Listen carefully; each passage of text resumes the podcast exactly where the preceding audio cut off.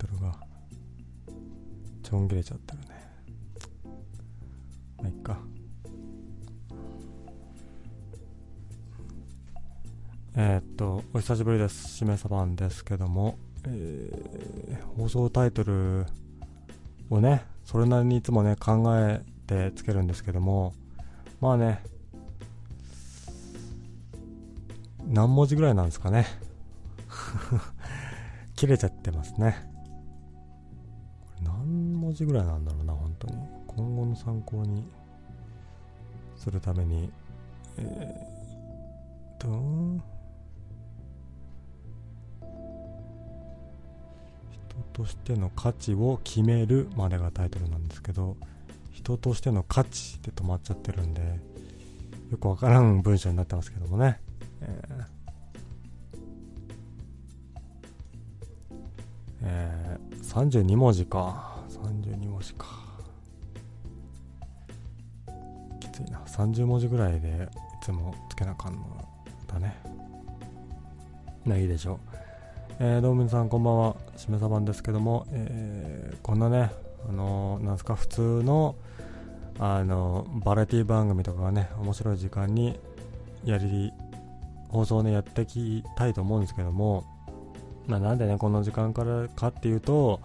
まあ、僕がね、あのー、眠いからですね、もうねあの10時10時半ぐらいには寝たいと思ってるので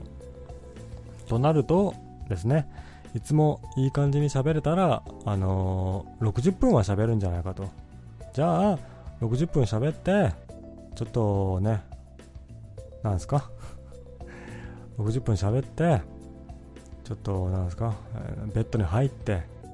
本を読んだり、ね、ちょっとエッチなものを見たりだとかすると、また3、40分、60分ぐらい経つから、じゃあそのぐあの逆算して、この時間ぐらいに始めないと、僕はあの気持ちよく眠れないので、こんな時間から始めるんですけど、うるせえな、携帯が。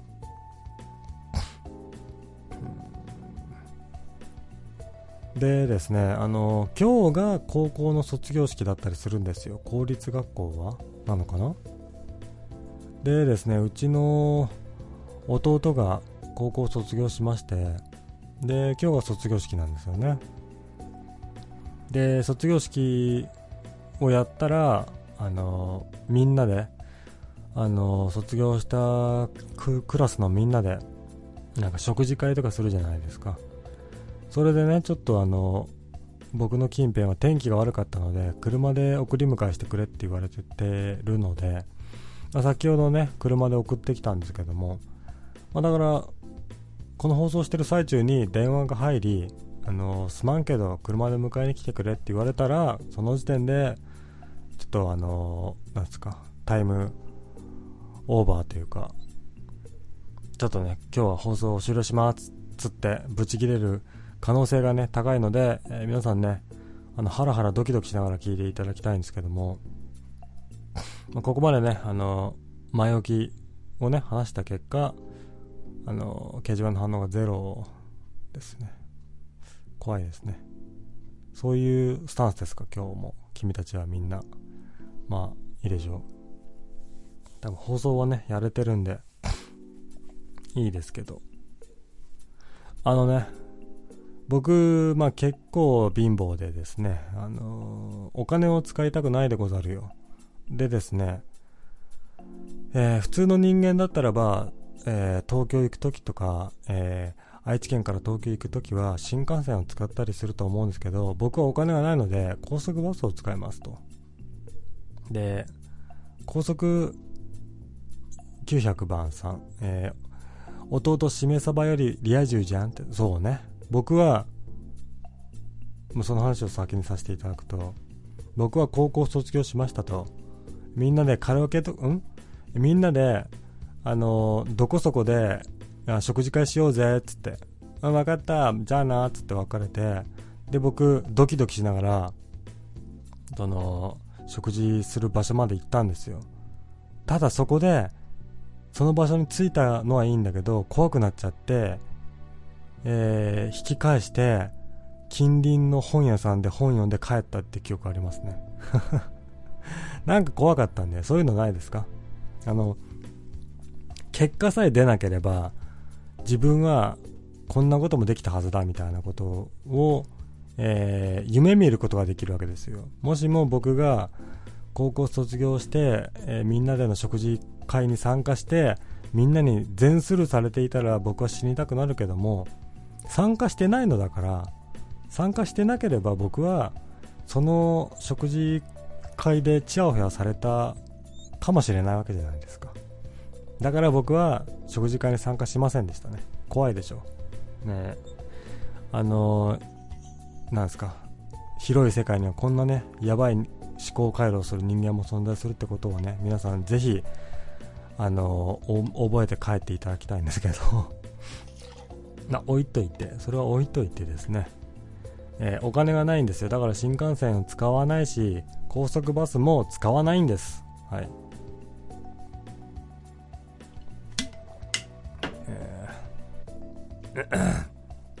木枠一番さん、えー、ケチ自慢大会そうですケチ自慢大会ですこれは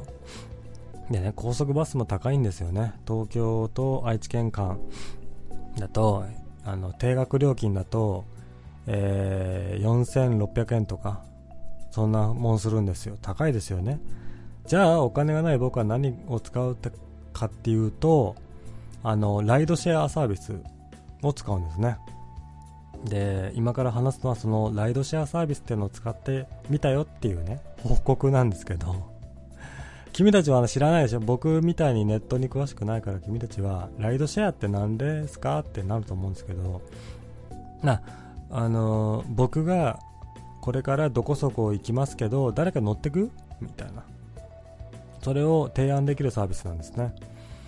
で、まあ、普通の人間ですよ。普通のサラリーマンとかねの、えー、おっちゃんとかね若者が運転する車に、えー、同乗させてもらう。だからあの有料のヒッチハイクみたいな感じなんですけど。まああのー、で日本では一番有名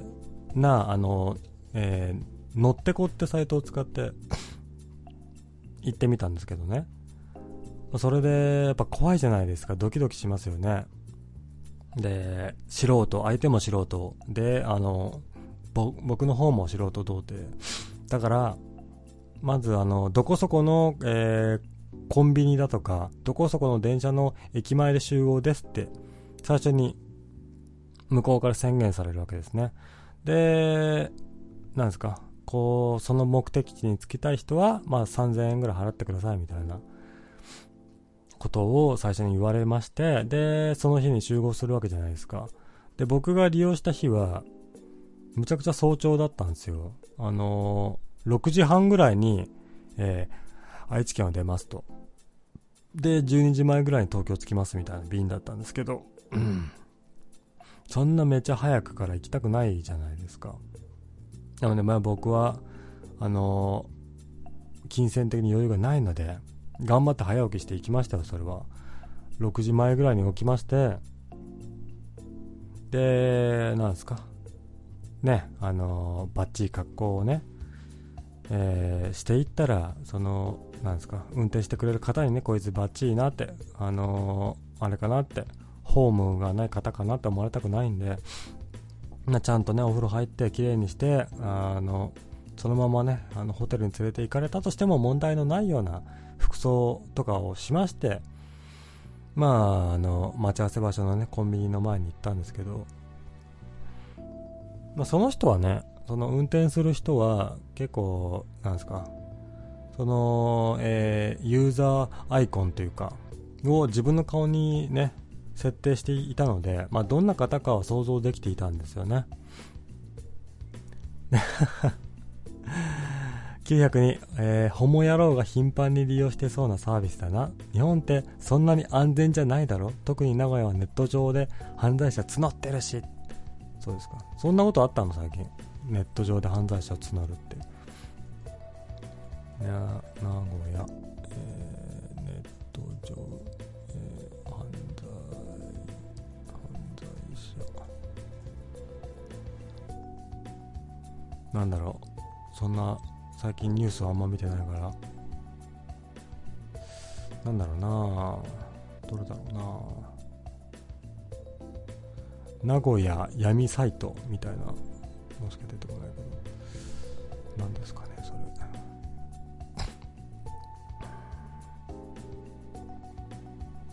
ちょっとわかんないです。えー、でね。利用してみたんですよ。でドライバー1人であと、えー、同乗者3人で僕も含めてね3人なわけですけども。まあまあ時間通りあの時間の45分前ぐらいに現地に着きまして、えー、どういう方が来るのかしらってね、えー、まあ写真のアイコンも見てるんで、まあ、なんとなくこういう方なんだろうなと思って。ちょっとひょうきんそうな、えー、やんちゃな元気な方みたいなイメージでね待っていたんですけども。もうねパーマをかけたねかっこいい2枚目の方が来まして、まあ、その段階でもうドドキドキキョドキョとしちゃうんですけどまあ、で、よろしくお願いします、つって、車に乗って、まあ、なんか東京まで行ったんですけども、まあ全然、全然平気だったね。その902番さんもね、えー、日本ってそんなに安全じゃないだろうみたいなことを言ってますけど、いや、案外、やっぱ信じていいんじゃないかなって、人間の良い部分を信じていいんじゃないかなって思いましたね。それこそあのメルカリだとかなんたかなんたかだとかね、なんたかなんたかよくわかんないけど、あの性善説を信じたサービスっていっぱいねあったりするじゃないですか。でその、え、乗ってこってやつも、まあ、性善説ですよね。だからえー、どんな犯罪者の方が、ね、利用してるかもわからないけどもまあいないだろうって。そんな人いねえだろうみたいなね。今のところサービス開始してからそういうなんですかあの暴力沙汰とか事件とかはね一切ないそうですけどもね。でなんか NHK かなんかでも特集されたことがあるみたいで、なあ、あの、それなりにね、あの、信頼性が置けるというか、いいサービスだなと思ったんですけども、だから僕はヒッチハイク等はしたことがないので、あ、ヒッチハイクってこういう感じなのかなと思って、まあ、それなりに楽しかったですよ。でですよ。まあ、それで、まあ、大体僕と同年代、僕よりちょっと若いぐらいの年代の方しか乗っていなかったので、まあ、それなりに楽しく、和気あいあいと話しながら、ねえ、これ、このまま友達じゃねって、友達って言ってもいいんじゃねって、携帯番号交換しますかみたいな。気持ちに僕は一方的になって、じゃあ気持ちよくさよならっつって別れたんですけども、まあね、行ったら帰るんですよ。旅行って行くだけじゃないじゃないですか。帰りますよね。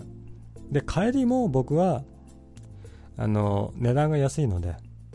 乗ってこというサービスを利用して帰りもじゃあ利用しましょうかしらと思って予約して帰ったんですけどもそれがしくじったとてもしくじったあのねあの40代後半の方しか乗っていない。で僕がその中で一番の、えー、若手。っていうメンツの車に乗ったんですけどもまあね運転はね厳しいですわ。急発進急ブレーキするし寒いし、まず。暖房つけてくんねえし、ぶっ飛ばすし、多分100、110、20ぐらいがずっとのスピードの高速道路の、えー、運転だったんですよ。で、休憩も挟まず。でですよ、その今日の放送タイトルにつけたように、初対面のおっさんの話をどれだけ楽しそうに聞けるかが人としての、ね、価値を決めるなと思ったんですけど、その、すげえ話好きのおっさんだったんですね僕の、えー、横に座ってるおっさんがでまあ基本ね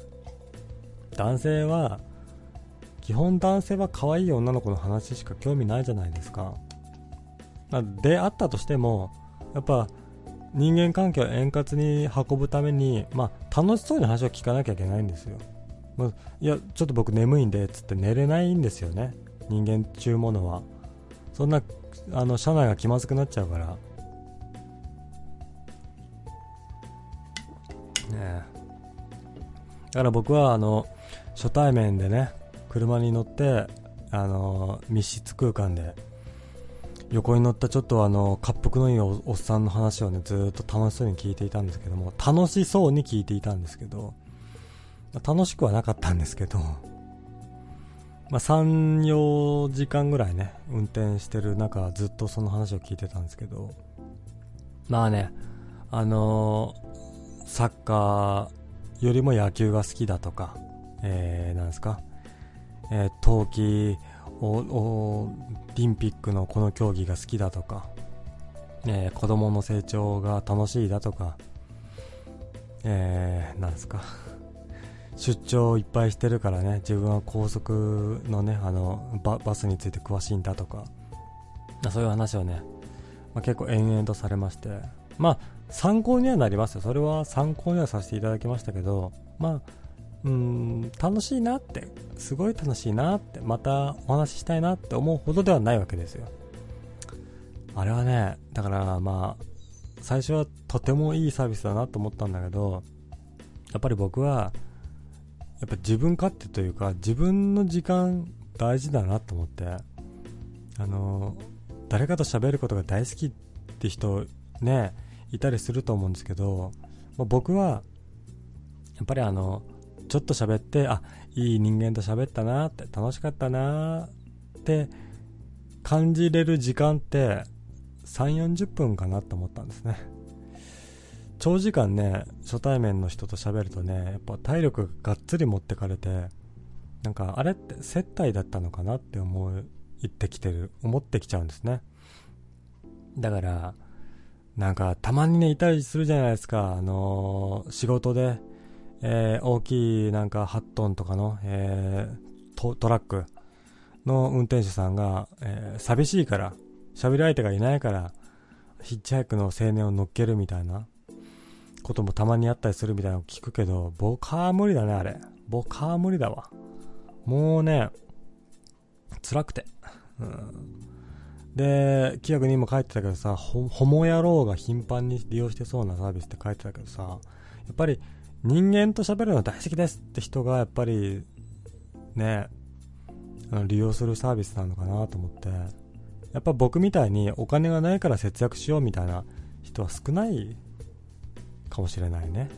えー、規約3番さん、気使いすぎなんじゃねって。いや、気使うよ、そりゃ。楽しく帰っていただきたい。僕の横に座ったからには、あ、今日喋った青年はいい人だったなって、あ、自分も、自分という人間も、まだまだ、あの、あんなに笑ってもらえるんだったら、あの、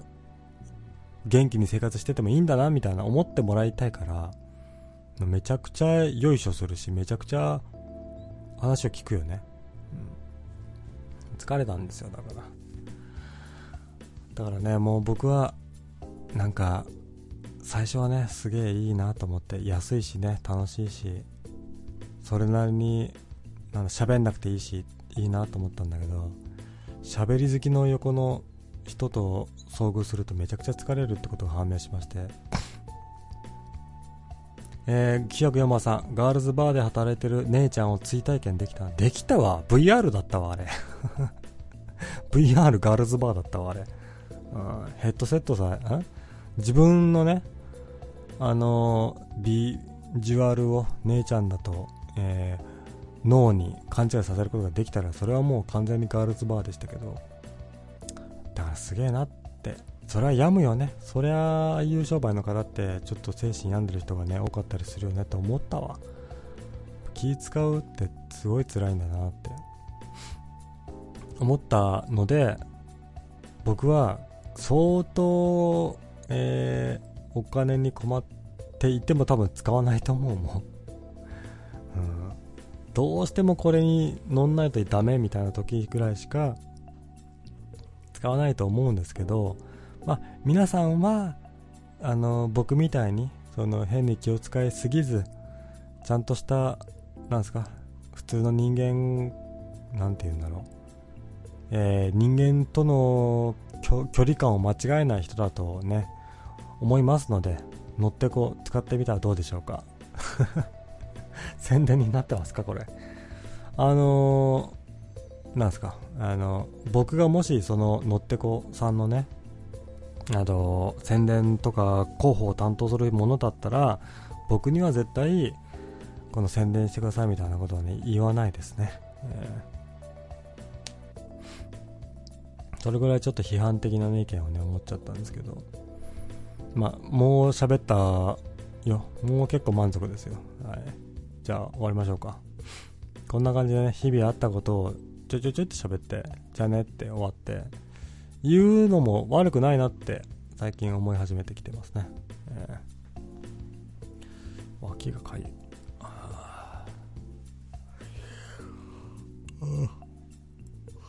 うん、うん、なんだっけ？あのさ、で、車、知らない人の車に乗ってるとさ、あのやっぱ、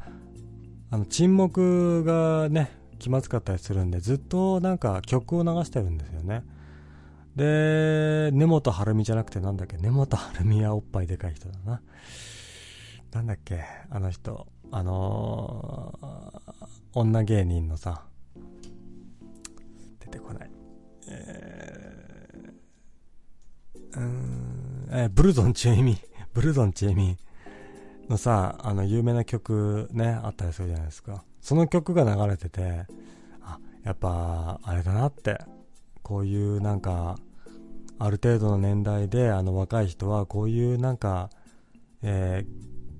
バラエティ番組とかで流れる曲とかをやっぱみんなで聞いて、あ、この曲知ってるって、面白いよね、サイン君っていう話をするんだろうなと思って、すごいほっこりした。し、あの、これは、あ、これ、根本晴美の曲っすよねって言うべきかどうか迷った、すごい。結果、普通に洋楽聴いてて、ああ、これいい曲だよね。うん、うんああ、でも、また根本晴美って言ってた。ブルゾンチェミのね、あ、ブルゾンチェミがね、使ってんだ、ふーん、みたいなリアクションした、をした。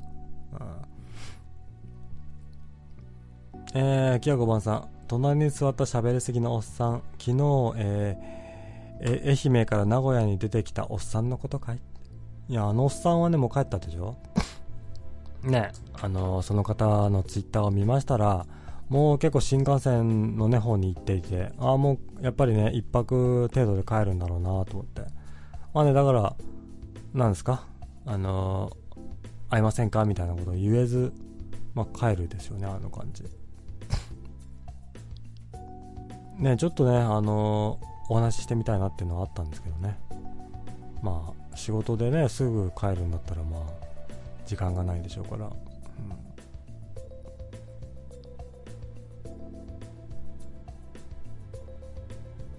えー、清倉ごはんさん、もう終わるの許さない。許してください。許してヒしんす。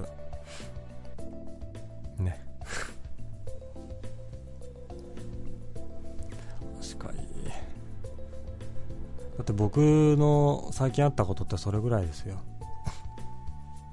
あ、そうですよ、そうだ。もうね、1週間っていうね、あの、継続的なスパンでやりたいけどもやれないかもしれないから今日のうちに行っとこうと思うのは そうあの今日あの僕の職場にねまた新しい新人の方が入りましてまあねそれなりにうーん何て言うんだろう綺麗じゃねえなうーん親近感は持てるレベルの容姿の普通の方 普通の方普通の女の方がね、入りましたね。うん。それでまあ初対面ですよね。で、なんだろう。その方が出社してきて、で、あの、出社した部屋に僕しかいなかったんですよ。で、初対面ですよね。で、初対面かつ、なんだろう。初出社。もう責任重大じゃないですか、ここで、あのね、なんか、この人、なんか感じ悪いし、この職場大丈夫かしら？って思われたくないから、まあ、まず、座ってる席を立ちますと。で、えー、挨拶しますと。えー、で、何したっけな？ちょっと頭があの、てん、その時テンパってて何したか覚えてないんだけど、うん、あ、あの、使っていただくロッカーここですだとか、なんか、うん、あ、じゃあもうやることないんで座ってぼーっとしててくださいね、みたいなこと言ったと思うんですけど、だ、そこでやっぱり世間話を触れる人がリア充というかあれだと思うんですけど、僕が、僕本人が一番してほしいのは放置なんですよね。初対面の方とあの密閉空間に、えー、何？密閉空間で時間を過ごさなきゃいけないとなったら、ちょっと話して、話すことがなくなってお互い黙るみたいなのが僕は一番気持ちがいいんですよ。ですので、あの、ある程度の必要の連絡事項を伝え終えたら僕黙るんですよね、基本。前の新人さんの時もそうでした。前の前の新人さんの時もそうでした。もうすべて、あの、親切に、あの、連絡事項を話しましたよって。あ、じゃあ僕仕事するんでそっちは、あの、ゆっくりしててくださいねって喋、なんですか？何もしなくていいですよって言って放置するんですけど、これは、あれかなって良くないのかなと思って。ちょっと今日ね、反省したってことですね。だからもう、初対面のね、おっさんの話をどれだけ楽しそうに聞けるかが人としての価値を決めると言いましたけども、まあ、初対面の女の人とね、喋るときもやっぱり大事だなと思って。あの、なんだろうね。あのホ、ホスピタリティというか、相手の気持ちになってどう喋ってあげればこの人は喋りやすいかなみたいなことを考えて喋るのが本当の、えー、話し上手とかリア充だと思うんですよね。僕は僕がしてほしいことを相手にするんですよね。で今日ねあのー、今喋っててハッとなったんですけどそう僕は僕がしてほしいことを相手にするんですよ。僕は基本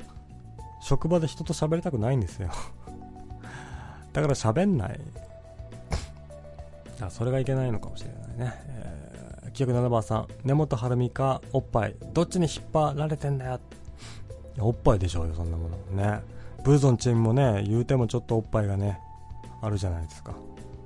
だもう全然おっぱいに惹かれたんでしょう僕は。おっぱい大好きですからね、えー、ブルゾンチームでもちょっとダイエット成功したみたいなことで普通の体験になった気がするけど。ブルゾンチェミって今やまだやってんのあの人。芸能界に存在してますか？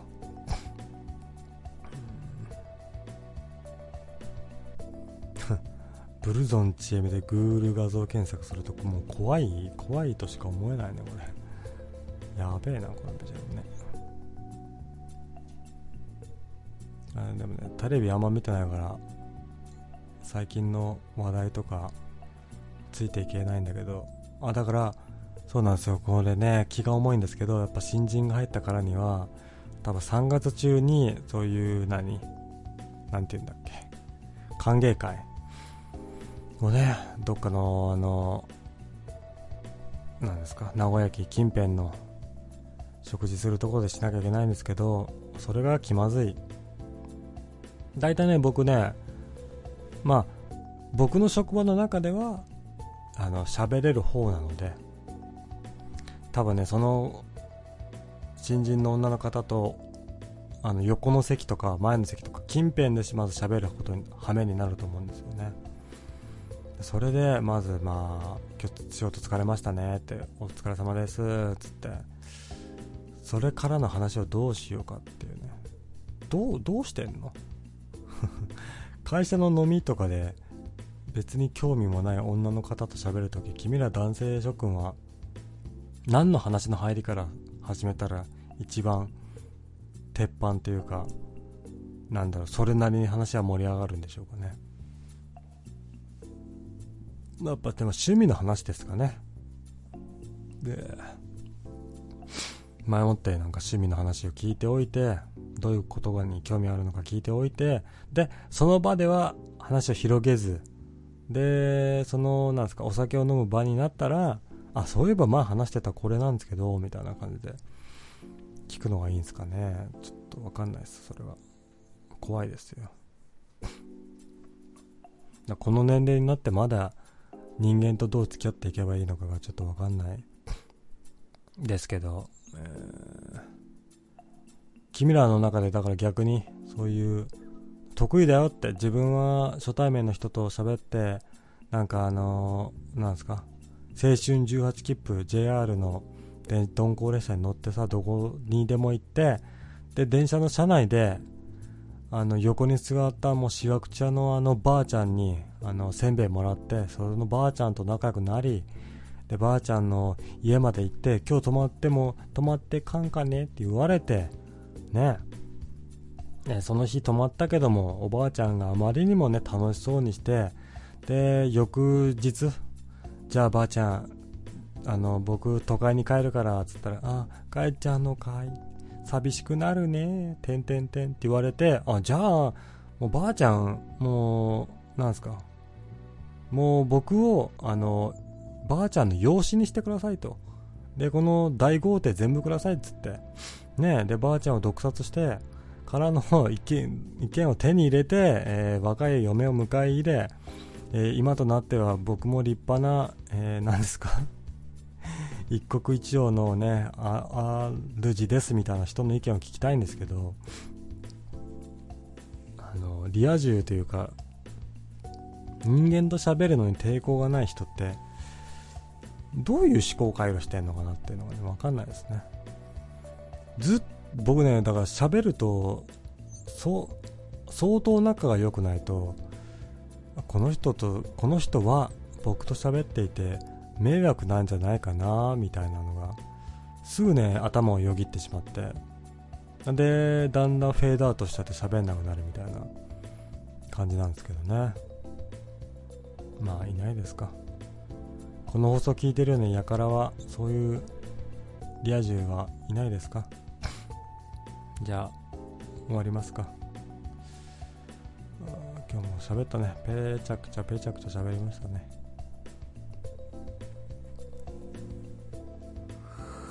今日は1時間はやったから。やってねえけど、まあ、1時間やったようなもんだから。いいんじゃないですかね。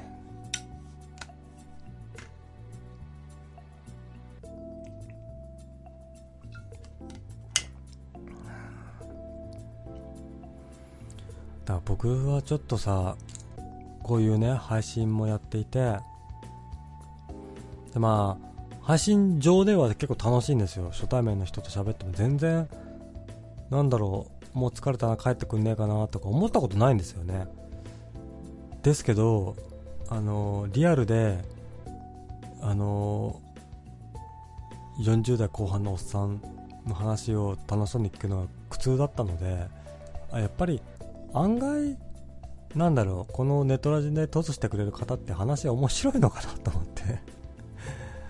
ちょっとね、あの、ネトラジを見直したというか、えー、現実世界でね、初対面の人と喋るのを頑張った結果、ネトラジの方が楽だなって、っていうのは思いましたけどね。だからまあ、なんですか、僕もなんだろうな。僕はだから昔からそういう初対面の人と喋るの上手くなりたいなみたいな。人間に興味を持ってるんだけど仲良くなることができないな。どうしてだろうと思って。でそれを直すためにより人間と仲良くなりたいがためにネトラジオやったようなところやってあのリハビリしてるようなところがねあったりするので、まあ、ネトラジがねだからあの僕の弟が幼稚園の時から始めて保育園の時から始めてで弟が高校卒業する時まで今現在までやってるぐらいですから相当コミュニケーション能力が高くなったはずなんですよ。僕の、えー、目論見ではコミュニケーション能力が高くなってるはずなんですけどまあね元が元々がやばかったのか、まあね、ネトラジしてるよしてるぐらいじゃコミュ力は高くならないのかどっちかわかんないですけど辛かったですね。えー、清川さん、ネットラジでは、えー、おしゃべり大好きなのにリアルだと違うの？って。何なんだろうね。多分ね、リアルの方がより相手に気を使うというか、相手に気持ちよくなってもらいたいというか、なんだろう。あるんだと思う、やっぱりあのね。なんか、話を聞いて、あ、そうですか。で、終わるよりは、あ、そうですか。ぐらいな勢いで、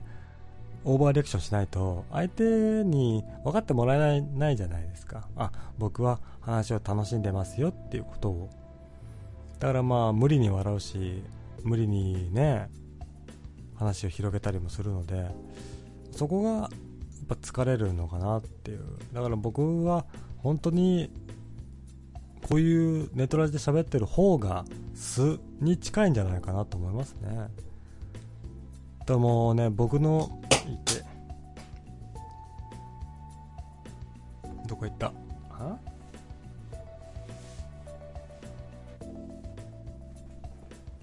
ずっとホッチキスを触りながら喋ってたんですけどホッチキスがどこ行ったんで爪切りを触りながら喋りますけど。僕の、えー、現実の、えー、ネット上ではない知り合いに僕の放送を聞かしたらでこの本音の放送を聞かしたらちょっと引くと思いますね。僕は本当に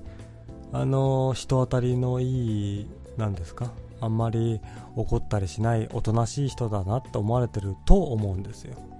ただもう内心ではもう結構ねこんな感じですよ。えー、9番さん終わりません。はい終わります、はい。910番さん最近の IT 系のちょことちょっと語ってよって。最近の IT 系？最近ねあの僕は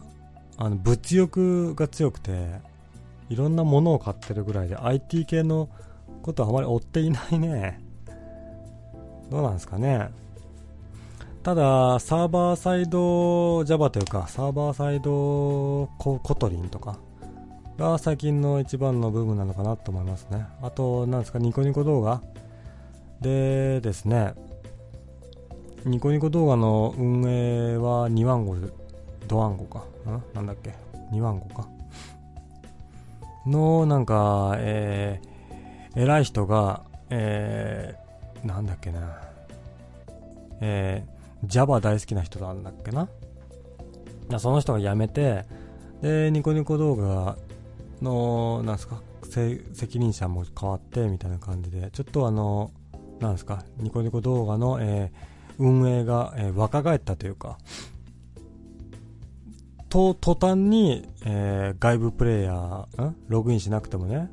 再生できるようにしましたよとか、えー、綺麗に見れるようにしましたよとかね、いろいろ連続でニュースが流れていたんで、やっぱりそういう、え、なんですか、サーバー側を開発する技術、技術、技術者の方針によってガラッと変わるんだなと思いましたね。それぐらいですか？最近。ネット系で。ああそうそんなこともあるんだと思ったのは。うん。最近の IT 系のことをちょっと君の方こそ知ってるんだったらちょっと振ってくれれば話せるかもしれないけど最近物欲にねまみれててネットニュースさえ追っていないレベルなので物を買っている最近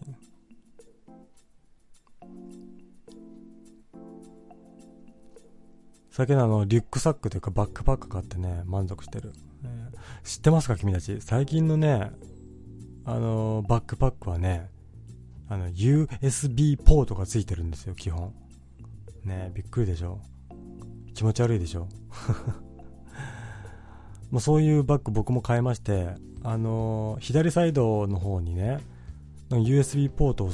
がついていて、で、そこに USB を差し込んで、で、充電できるんですよ。でリュックの,、えーのえー、中の方にも USB の線があってそこにあの自分が持ってるねあのモモバイルバッテリーを挿してで充電するってやつなんですけどあこりゃいいなと思って。それはあれですものね。そのモバイルバッテリーを手に持って携帯もね手に重ねて持って充電するよりはやっぱりバッグからね伸ばした線に接続してでバッグのサイドポケットにねその携帯なり何なりを入れておけば充電されるって方がスマートですよね。あこれは完全にいいなぁと思って。そのくらいですか。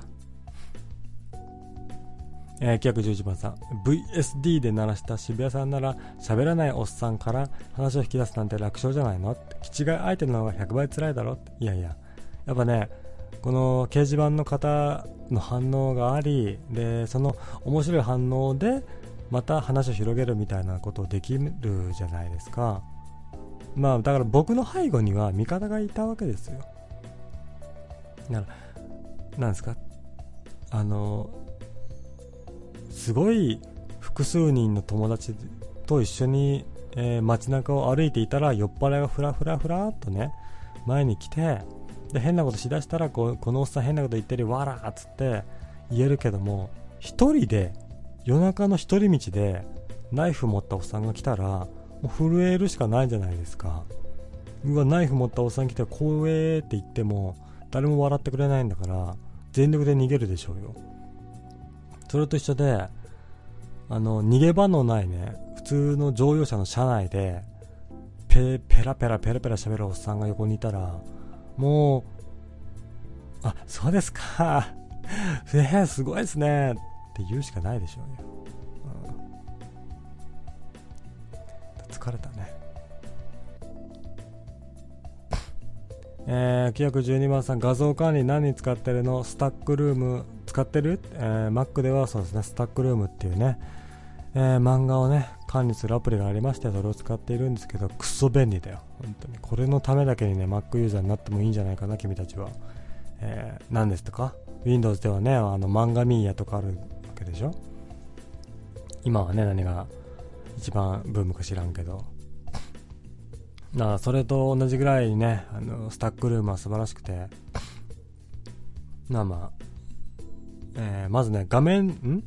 漫画の表紙を管理してるような見た目でその ZIP ファイルを管理できる。そして作者とかその種類同人誌とか青年コミックだとかのジャンルでも分類分けできる。そしてレーティングがつけれる。そうなんですよ。だから、えー、星4よりもいっぱい星がついている同人誌で最近見ていないものみたいな分け方ができるんですよ。はかどるでしょうよ。右手がはかどる。えー、910番さん、えー、USB ポートがついてる。リュックについて、そんなん漏電して感電するじゃんって。しないんじゃないの？知らんけど。うん、買ったばっかだからわかんないけど。で、なんですかね、剥き出しじゃないですよ。なんかプラスチックのね、何ですか？あのその USB 部分をプラスチックのなんかカバーみたいなのが、えー、覆っててだからまあちょっとの雨ぐらいだったら大丈夫そうな見た目ですけどね。だから最近のねリュックも進化してるんですよ。進化してないのは君たちと僕だけですよ。でも僕もちょっとずつ進化してるんでね。リュック買ったんで。もう最先端ですよ。ですか。最近の IT 系のことをちょっと語ってよっていう話題についてまだ広げたい気持ちがあるんだけど。なんかないですかね。面白いこと。最近な。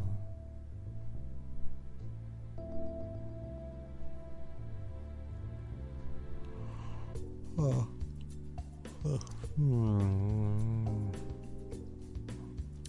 最近あれだよね。無理に話さなくてもいいか。えー、914番さん、まだ割れしてるのか？何の話かわかんないですけど。何の話かわかんないですけど。割れ、割れって何ですか？割れって何ですか？逆に。僕は、ちゃんと、あのー、本を買ってきて、裁断して、本をね、1ページ1ページ切って、で、あのー、なんですか、パソコンに1枚1枚読み込んでからの自分でファイル名つけてでどね管理してるだけですよ。割れって何すか？割れって存在しますか？今の現代に。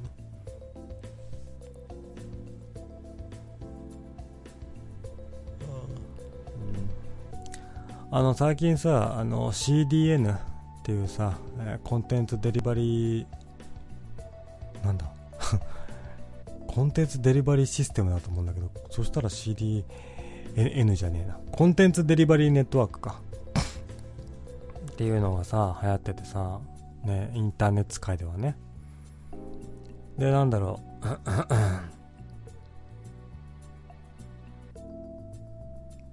う。で、なんですか、世界中にサーバー持ってるから、この、なんですか、音楽ファイルなり、えー、写真とかね、画像ファイル。で、一番日本のユーザーは、日本の一番近いところのサーバーからデータ返しますよ、みたいな。で、うまい感じに返すから、えー、ネットのね、えー、応答速度が速くなりますよ、みたいな。そうすると、そのサービス提供側としても、なんだろう、えー、サーバーのね、負荷が減るから、いいですよ、みたいな。今、ネット会話では CDN が一番熱いと思うんですけど、なんだっけ。でさ、最近話題になっちゃうむちゃくちゃ速いサイトがあるって、えー、dev.io だっけっていうね、開発者メインの、えー、ニュースばっかり。dev.io じゃねえな。なんだっけ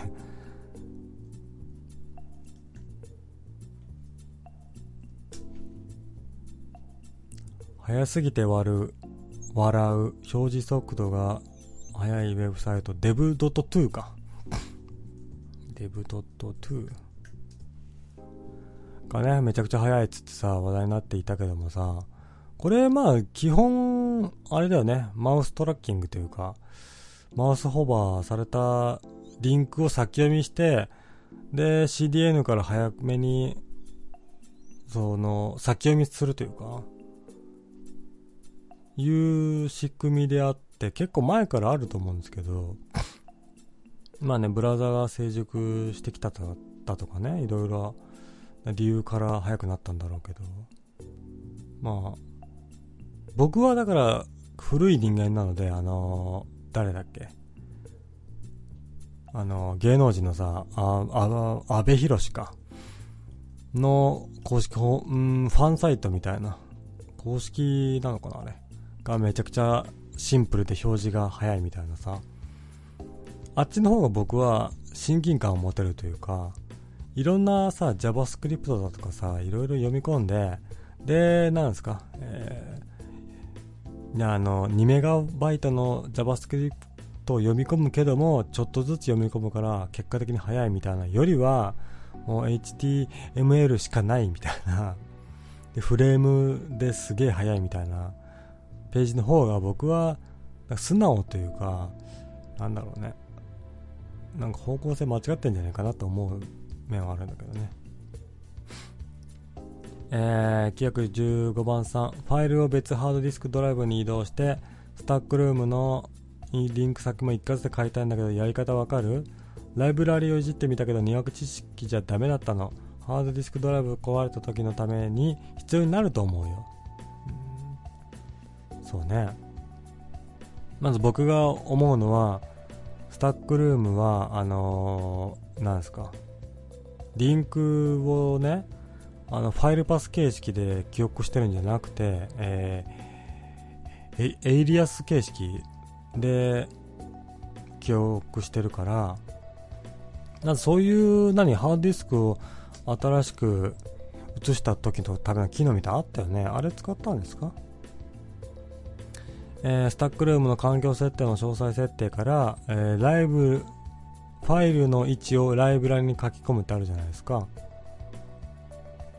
それを使っていただいて、えー、ファイルパスをライブラリに書き込むんですよ、まず。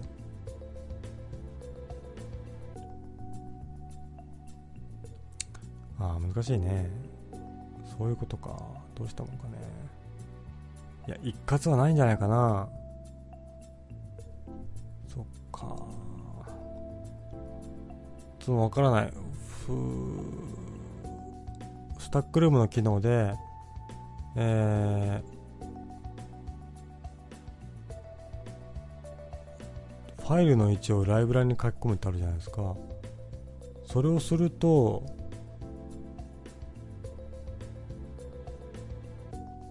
どうなんだろう。どこにできるんだろうね。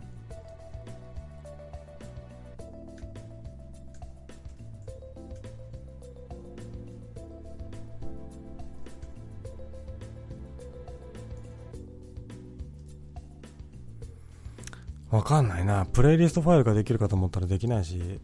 わかんないや。一括でか移動できないのかな。できそうなもんだけどね。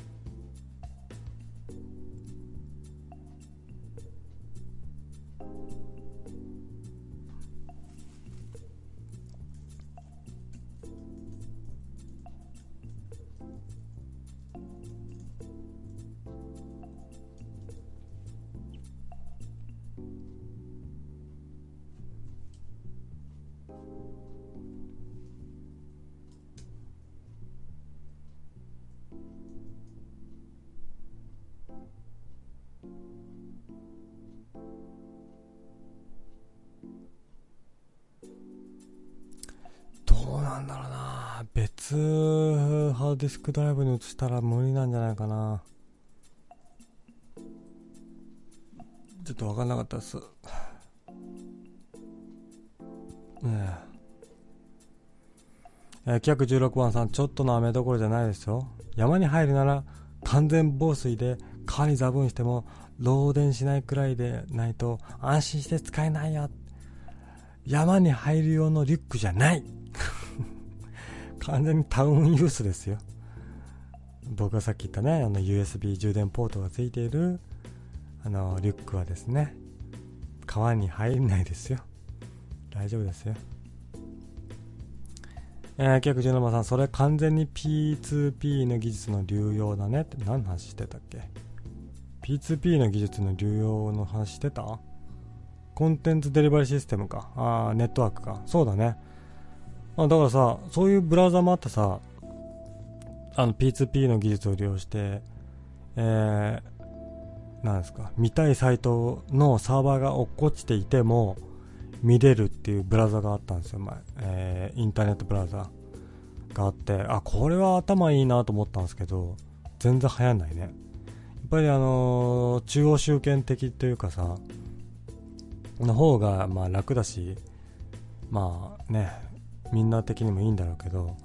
だから僕は P2P って技術的に素晴らしいなと思っててだからなんだろう。うん。あの人気のソフトのあの最新版アップデータとかさあれも P2P で落とせばいいやんと思ってる派なんだよね。落とせるようにするべきだと思ってるんですよ。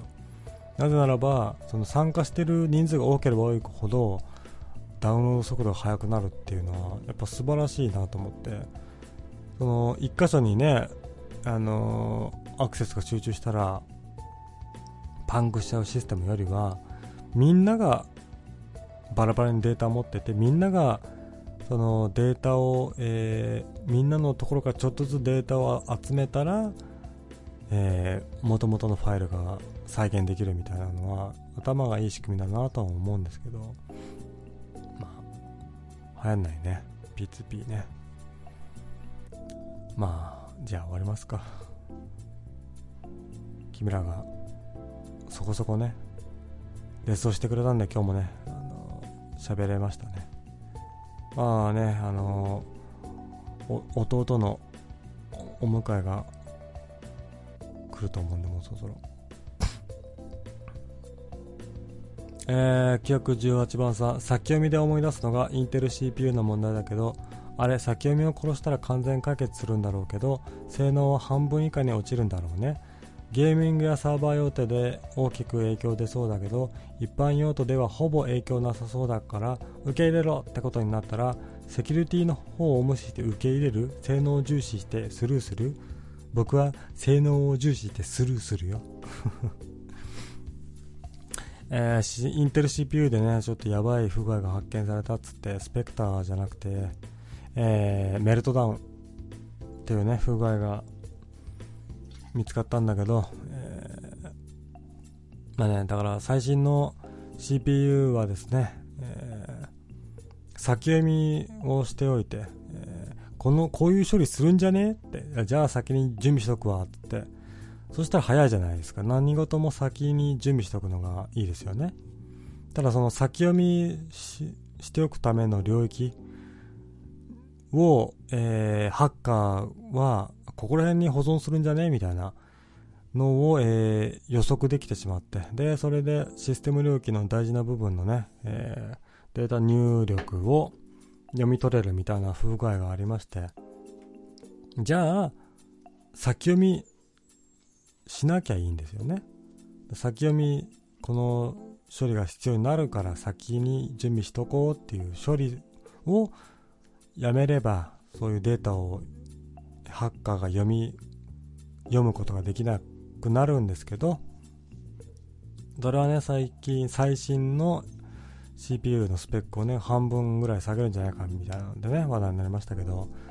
僕ね、パーソナルユースなんでね、全然無視しますよ、それは。全然ハッカーとか気にしない。怖くない。えー、規約19番さん、環境設定初めて見ました。これはハードディスクドライブ初期化後にファイルを戻してリンクを戻すよ機能かな一つ一つやるしかないのかみたいね。そうみたいですよ。僕もさっき確認し直してみて分かったんですけど、まあ、だから今あるデータを違うハードディスクドライブに移してそれでリンクも変えてもらうみたいな一括でみたいなのはできないですね。どうすればいいのかな。そのデータが飛んでいいのならばデータというかあのレーティングだとか何回見ましたよとか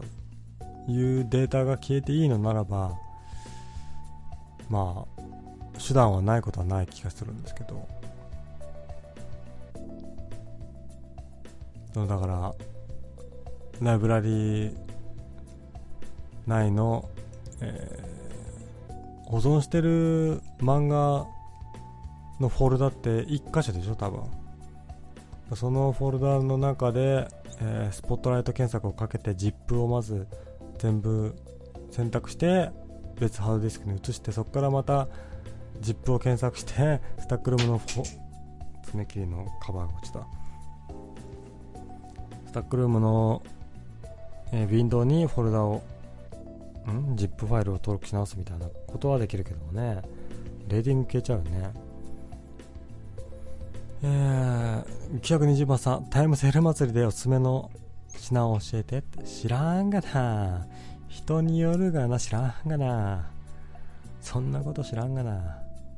まあ、僕はもう買いました。だから先ほど話してたリュックもタイムセール祭りで買ったやつなんですよね。僕を特定したいのならば、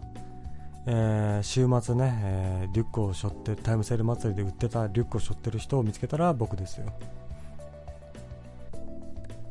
そうね。何がいいんですかね。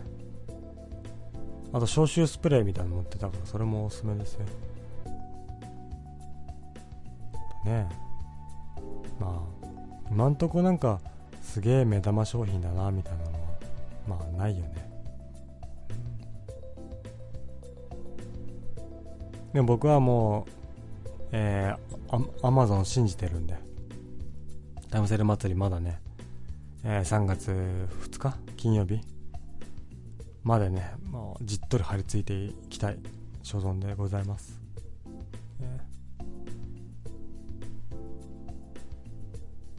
とりあえず今回のタイムセール祭り僕はもうすでに、えー、9000円ぐらい使ってるんでね。まあ、あと、あと8000円ぐらいは使ってもいいかなと思ってます。いやね、またなんか、あの、ああ、うん。面白いことがあったらね、また報告するのでね、まあ、また、皆の衆は集まってくださいよ。えー、っとね、本日は、ありがとうございました。あのね、まあ、今日ね、偶然聞いたよって方はね、あの、掲示板のトップの方で、え？掲示板のね、リンクを開いていただいて、掲示板のトップの方から、えー、僕のね、えー、サイトから、えー、昔の録音を聞けたりだとか、え、僕のね、ツイッターで、まあ、放送を今日しますよ、みたいなね、まあ、もっての、連絡がね、あったりするのでね、Twitter フォローしたりだとかをね、していただければ、え、フォローし返してね、君のことを、ね、粘着するんでね、よろしくお願いします。えー、ありがとうございました。えー、121番さん、スタックルームの件ありがとうございます。野村会議でどうするか決めますわ。って。僕がおすすめするのはやっぱりあれですね。あのー、ZIP 全部移して、で、移した先で、えー、ZIP をね、絞り込んで検索して全部ファイル選択して、えー、スタックルームに、ウィンドウにまた登録し直して、あのー、あ、あ、新しい気持ちでね、やり直せばいいんじゃないかなって。一個一個ね、登録するのめんどくさいからね。がね、えー、おすすめですね。じゃあ、皆さんありがとうございました。えー、こんな感じでね、921番さんみたいにね、えー、どうしようかな、みたいな、個人的に悩んでることも、ここに書いちゃえば、僕が真摯に、ね、えー、考えてね、答えしますので、ぜひね、興味ある方はね、えー、生配信中に掲示板の方にね、何かしら書けば何かしら答えますよ。えー、じゃあ本日はありがとうございました。また来週。う、う、う。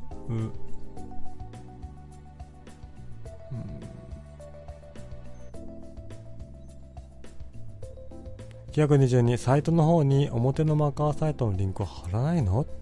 え何のことだろう？ちょっとわかんないや。しめさばんですよ、僕は。ありがとうございました。